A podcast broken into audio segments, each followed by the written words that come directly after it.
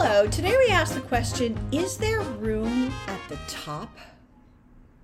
Whoa, it always seems like that person is so amazing. I could never do what they did, or wow, that, that just seems so impossible.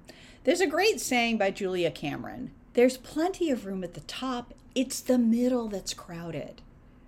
There's a great book that, uh, that talks about how there's so many unsuspecting heroes. Okay, there was a five foot two basketball player. I mean, look at someone like Paul Giamatti. He doesn't look like he would be a leading man, and yet he is. Taylor Swift was massively bullied for just not being relevant.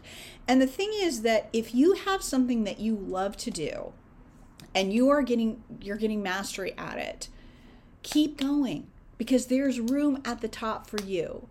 And even if the first thing that you try doesn't work, being a master of that, being really good at, will lead you to the next thing.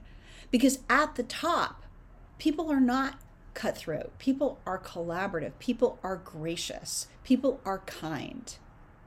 There's room at the top, and there's room at the top for you. What do you think?